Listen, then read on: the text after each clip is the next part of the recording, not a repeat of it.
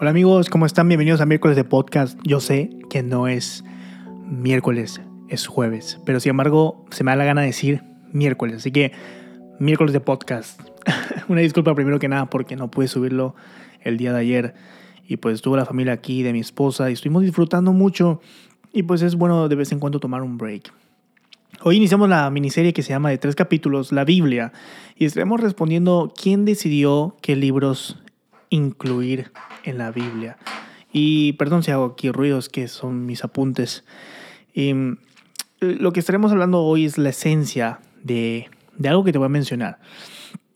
El otro día yo vi un video y quiero que sepas por qué yo decidí hacer, hacer este, esta serie. El otro día yo vi un video en TikTok, by the way. Yo hago mucho con, contenido en TikTok. Todos los días estoy subiendo videos en TikTok. A veces un video a tres videos. Así que sígueme ahí en TikTok, escríbeme, yo te paso la cuenta. Y ahí estoy. Y como estoy pendiente en TikTok, yo veo mucho en TikTok donde la gente sube videos queriendo desacreditar a Dios, queriendo desacreditar la palabra de Dios, queriendo desacreditar la Biblia y hablan en contra de Dios y la verdad que está fuerte la tiradera. Así que si tú eres cristiano y tú me escuchas, tienes que subir contenido de Dios, tal vez no tienes que ser pastor ni, ni ministro ni líder, Tú tienes que compartir la palabra de Dios donde está la gente. Eso hacían los cristianos, los primeros cristianos. ¿Y dónde está la gente hoy en día? En redes sociales. Así que usa tus redes sociales también para hablar de Dios. Comparte contenido de, personas que hablen de Dios. Eh, dales likes porque así apoyas el contenido cristiano.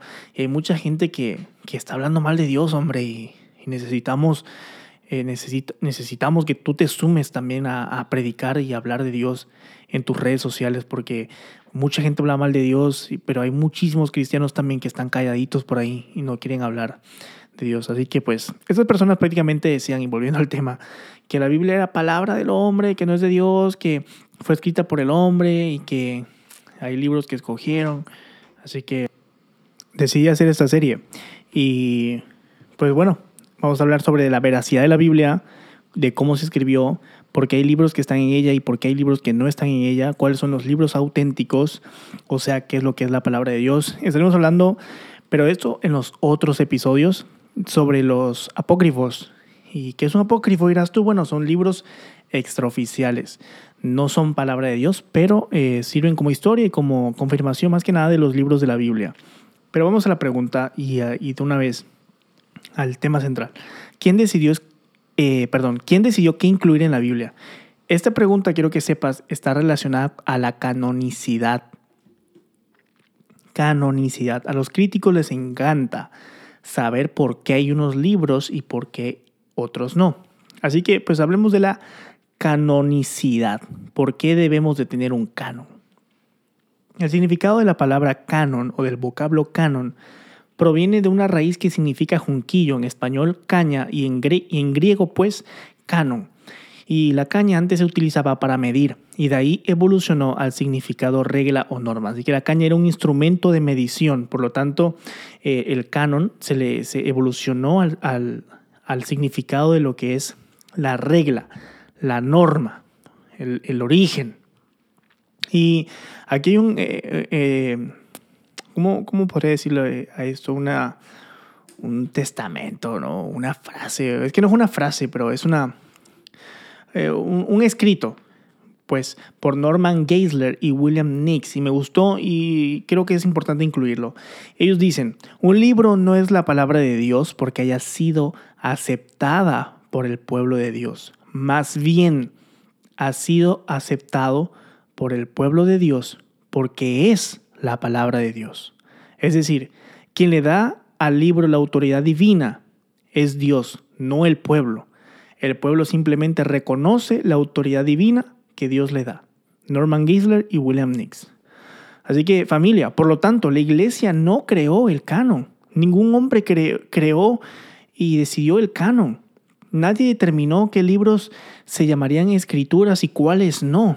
Al contrario, la iglesia reconoció o descubrió que libros habían sido inspirados desde su comienzo. Sí, la Biblia la escribieron los hombres, pero los hombres que escribieron la Biblia eran portadores de o portavoces de Dios, portadores de la voz de Dios. Fueron hombres usados por el Espíritu Santo para escribir la Biblia. Por lo tanto, la Biblia es viva y es real.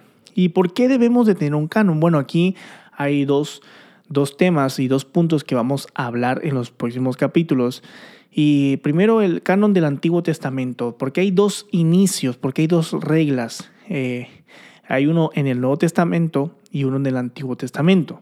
El primero es del, del Antiguo Testamento y pues prácticamente el canon es un pacto establecido.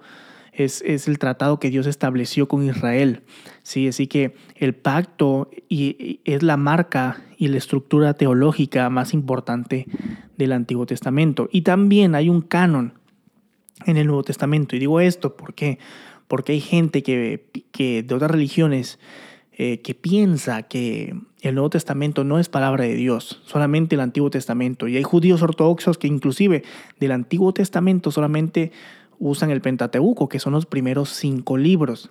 En este caso tú y yo somos cristianos o, creemos en el Nuevo Testamento y no hay problema, pero quiero que sepas que hay gente que no, de otras religiones que no quieren reconocer el Nuevo Testamento, como este ejemplo los judíos, porque solo se quedan ahí. Sin embargo, es algo ilógico porque desde el Antiguo Testamento hay pactos del nuevo pacto, pues, y suena así, pero realmente es así.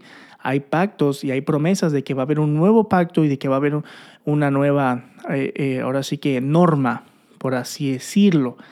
Así que eh, eso lo vamos a ver después, en los próximos capítulos. Vamos a estar hablando sobre el canon del Antiguo Testamento y el canon del Nuevo Testamento. Y pues quiero que sepas que esos son los puntos por los cuales necesitamos o por los cuales hay un canon. ¿Por qué? Por los cuales tenemos un canon tanto para el Antiguo, tanto para el Nuevo Testamento. Recuerda que en el Antiguo Testamento el pacto de Dios, el tratado de Dios. Y en el Nuevo Testamento, ¿por qué? Porque Dios había prometido un nuevo pacto porque los cristianos estaban esperando un nuevo pacto y porque los cristianos eh, creían en la autoridad de los apóstoles, que era prácticamente la autoridad de Cristo. Todo porque la Biblia nos mencionaba. Así que te voy a dar cinco criterios o cinco principios que determinan la inclusión en el canon de los libros. A partir de los escritos bíblicos y de la historia de la iglesia se puede discernir o se pueden discernir estos cinco principios que guiaron al reconocimiento y a la recopilación. Escúchame bien, reconocimiento y recopilación de los libros verdaderamente inspirados por Dios. Norman Geisler y William Nix. Eh, me gusta porque presentan cinco, estos cinco principios así como siguen. Te los voy a dar aquí. Número uno. Eh, y son preguntas, porque son preguntas con las cuales ellos eh, filtraban, ¿verdad? Y la pregunta número uno es, ¿fue escrito el libro por un profeta de Dios? Si el libro era escrito por un portavoz de Dios, entonces era la palabra de Dios. Punto número dos. ¿Fue el autor confirmado por algún acto de Dios? Con frecuencia, escúchame bien, los milagros distinguían a los profetas verdaderos de los falsos.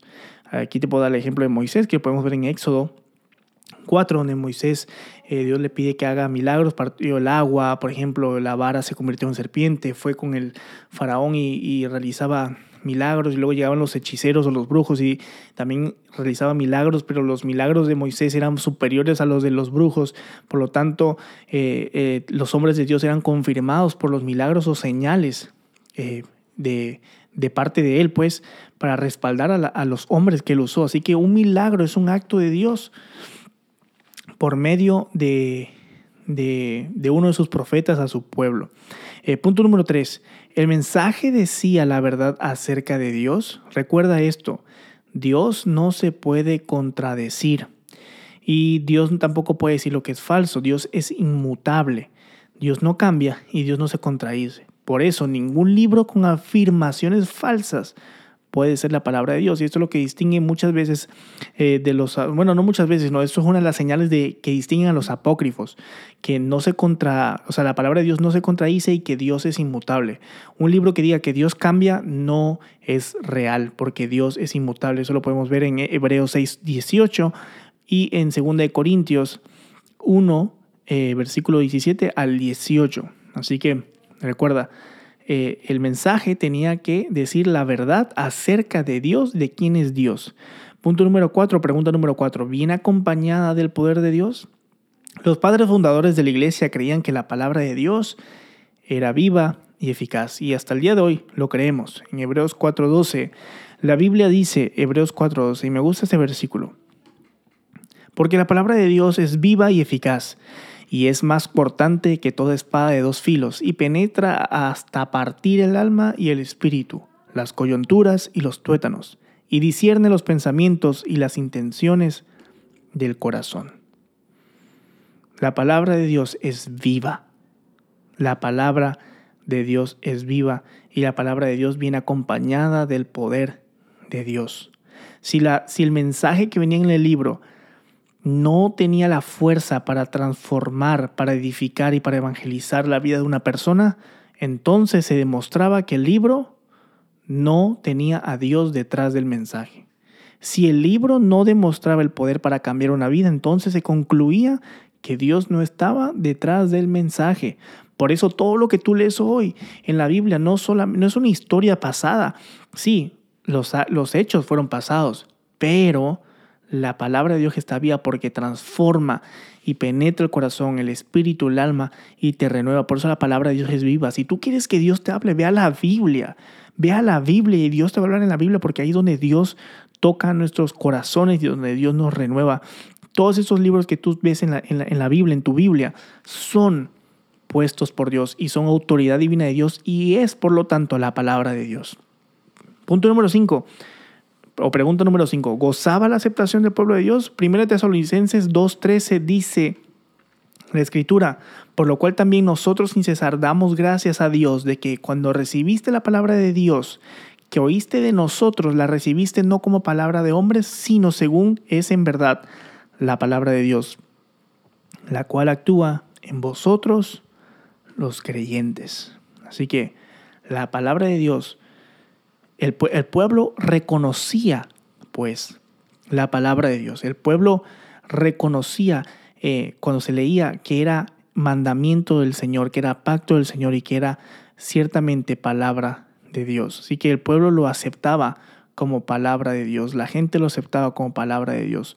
Por lo tanto, estos son cinco principios con los que podemos discernir y, que, y por los cuales nos guiaron al reconocimiento y a la recopilación de los libros inspirados por Dios. Yo quiero que sepas que la Biblia no se contradice. Me gustó ese punto número, número, número 3, porque la Biblia, así como tú la ves, no es escrita en orden cronológico. La Biblia fue escrita con años y miles de años y cientos de años de, separación eh, por diferentes, en diferentes épocas, diferentes personas que nunca se conocieron ni se cruzaron. Y sin embargo, la Biblia no se contradice acerca de Dios y no habla cosas eh, que van en contra de los principios o de los atributos de Dios. Y es impresionante esto porque a nivel histórico es el único libro que ha permanecido sin alteración por miles de años, miles de años.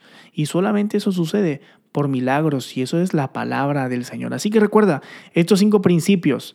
Número uno, que haya sido escrito por un portavoz de Dios, un profeta, un apóstol, un hombre usado por Dios. Número dos, que el autor haya sido confirmado por un acto de Dios. Da, sí, hay gente que se, decía llamar eh, apóstoles, se decían llamar profetas y todo, pero eran gente falsa. ¿Y cómo sabíamos que eran reales? ¿Por qué? Porque Dios los respaldaba por medio de milagres, milagres, milagros y señales. Punto número tres, que decía la verdad acerca de Dios. Dios no se, o sea, recuerda, no se podía contradecir eh, de los demás libros y tampoco podía decir cosas falsas que no fueran bíblicas. Punto número cuatro, que la palabra de, de Dios en el mensaje o en el libro tuviera el poder para transformar y cambiar la vida de una persona. Si no lo hacía, recuerda que Dios no estaba detrás del mensaje. Por eso, cuando tú predicas, y si tú eres predicador o predicadora, escúchame bien, cuando tú predicas en tu grupo de amistad, en tu iglesia, donde, donde sea, no es, no es, no, no son pues tus tus skills, como le dicen aquí. No, no, no es tu qué tan bueno, qué tan buena eres hablando, sino es si tú hablas la palabra de Dios, lo que va a hacer que las personas a las cuales tú les predicas cambien su vida y se arrepientan y conozcan al Señor, no es precisamente tu experiencia de hablando, no, es que tú prediques fielmente la palabra de Dios. Con esto no estoy diciendo que no te prepares, no, al contrario, prepárate para hablar, para expresarte, el lenguaje corporal, etcétera, ¿verdad? Pero tienes que ser fiel a la palabra de Dios porque lo que va a transformar a una persona es la palabra de Dios. punto número 5, que gozaba la aceptación del pueblo de Dios. El pueblo de Dios, recuerda, como te mencioné al principio, reconocía, sí, reconocía el, la palabra de Dios, reconocía que era palabra de Dios y no para palabra del hombre. Así que, pues con esto te dejo. Si tienes alguna duda, puedes escribirme a mis redes sociales. Ya sabes, si te gustó, compártelo. Es importante que lo aprendas, que aprendas a, defender tu fe, que aprendas a estudiar la palabra de Dios, que aprendas el origen de la Biblia. Y esto nos deja claro algo. La Biblia es infalible, la Biblia no falla y la Biblia es inerrante, la Biblia no se equivoca. ¿Por qué no se equivoca? ¿Y por qué es infalible? Porque simplemente es palabra de Dios. ¿Y cómo sabemos que es palabra de Dios? Pues aquí te, te di estos cinco principios y te expliqué el canon. ¿Por qué nosotros necesitamos un canon porque hay una norma, hay una regla, Dios estableció algo desde el principio que no se ha podido violar por miles y miles y miles y miles de años. No se ha podido violar esto porque al final de cuentas es palabra de Dios y la palabra de Dios permanecerá hasta el fin, literalmente, del mundo. Hasta el fin del mundo. Toda esa gente que escucha de que lo escribió un hombre, sí, lo escribió un hombre con inspiración divina por el Espíritu Santo y sin embargo, ninguno de los hombres, solamente los, los evangelios, ¿verdad? Del Nuevo Testamento, pero casi ninguno de los hombres se conocieron entre sí y sin embargo hablaron del mismo Dios, de los mismos atributos del mismo Dios y de todo esto. En la próxima eh, episodio vamos a hablar de los apócrifos y vamos a ver cómo los apócrifos realmente no, no perjudican la Biblia, al contrario, reafirman la Biblia. E históricamente la Biblia es el libro más longevo, de los libros más, bueno, el libro más longevo que existe y el libro que nunca se ha, en el cual nunca, perdón, se ha cambiado la historia. Si tú cuentas una historia a 10 personas, de aquí que llegue a la última persona, la historia cambió. Y la Biblia, sin embargo, nunca se ha cambiado, nunca se ha contradecido y nunca ha hablado cosas falsas, porque recuerda que es palabra de Dios. Dios no se contradice y Dios no habla cosas falsas. Así que Dios te bendiga. Recuerda, si tienes alguna duda, me escribes, que yo con gusto te voy a responder.